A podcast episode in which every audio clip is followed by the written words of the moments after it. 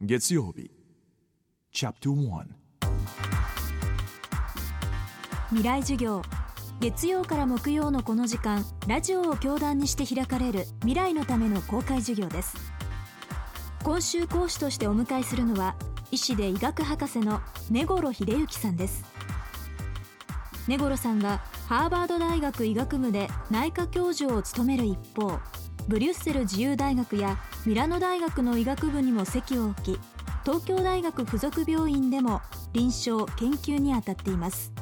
まさに世界の医療の最前線で活躍する根頃さんに私たちの健康と医療の今そして未来について伺います。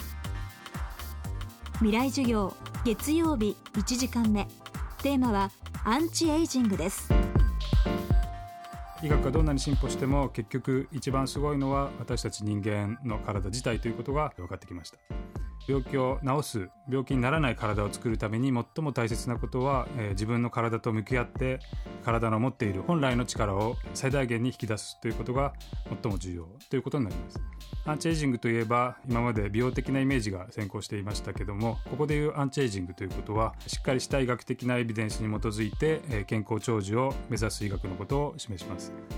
ただ、寿命を延ばすだけでなく、えー健康な時間をいかに延ばすかということがポイントになる、えー研究になります。病気にならない体づくりということで欠かせないこととしましては体全体を構成する60兆個ものえー細胞に思いを馳せてそれらを大切にするような生活スタイルを実践するということになります。ポイントとなるのは、えーミトコンドリアですね。実は全ての細胞に存在するエネルギー産生工場でありましてこのミトコンドリアがエネルギーを作り出す過程において同時にフリーラジカルを発生してしまいます。このフリーラジカルとは簡単に言うと体を錆びさせる原因物。質健康と若さの最大の敵となってしまいます。で一方で食事や運動睡眠など誰もが行っている生活スタイルを少し改善することによってフリーラジカルの発生を抑え込むこともできます。例えば食材として酸化したものをできるだけ避けて抗酸化物質をたっぷり含む緑黄色野菜や魚介類などをバランスよく摂るようにすることでこうしたフリーラジカルの発生を抑えたり取り除くことができるということになります。そしてアンチエイジングの世界で、えー今最も注目を浴びていることがカロリーリストリクションという方法です。ただカロリーを制限するだけではなくてタンパク質脂質炭水化物ビタミンミネラルなど体に必要不可欠な栄養素をバランスよく網羅した上で毎日の総摂取カロリーを一般的な標準摂取カロリーの7割程度に制限する方法。これによってサーチュインと呼ばれる長寿遺伝子がオンになって健康長寿に向けて体が動き出すということが分かっています。良質のミトコンドリアが増えてフリーラジカルが大幅に減少する。また、え適度な運動やレスベラトロールという赤ワインに含まれるポリフェノールを摂取することによってこの長寿遺伝子がオンになるということも分かっている。なのでぜひこれらを取り入れて、え生活に生かしていただきたいというふうに思います。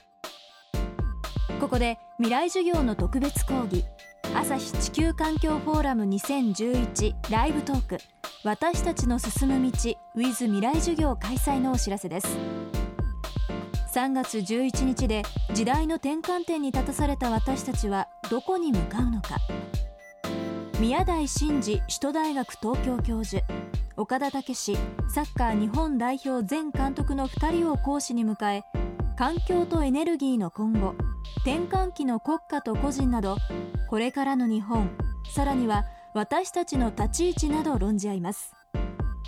岡田武史です。今回はサッカーではなくて日本人と環境をテーマにみんなとこうバトルみたいなのができればいいかなと思ってます。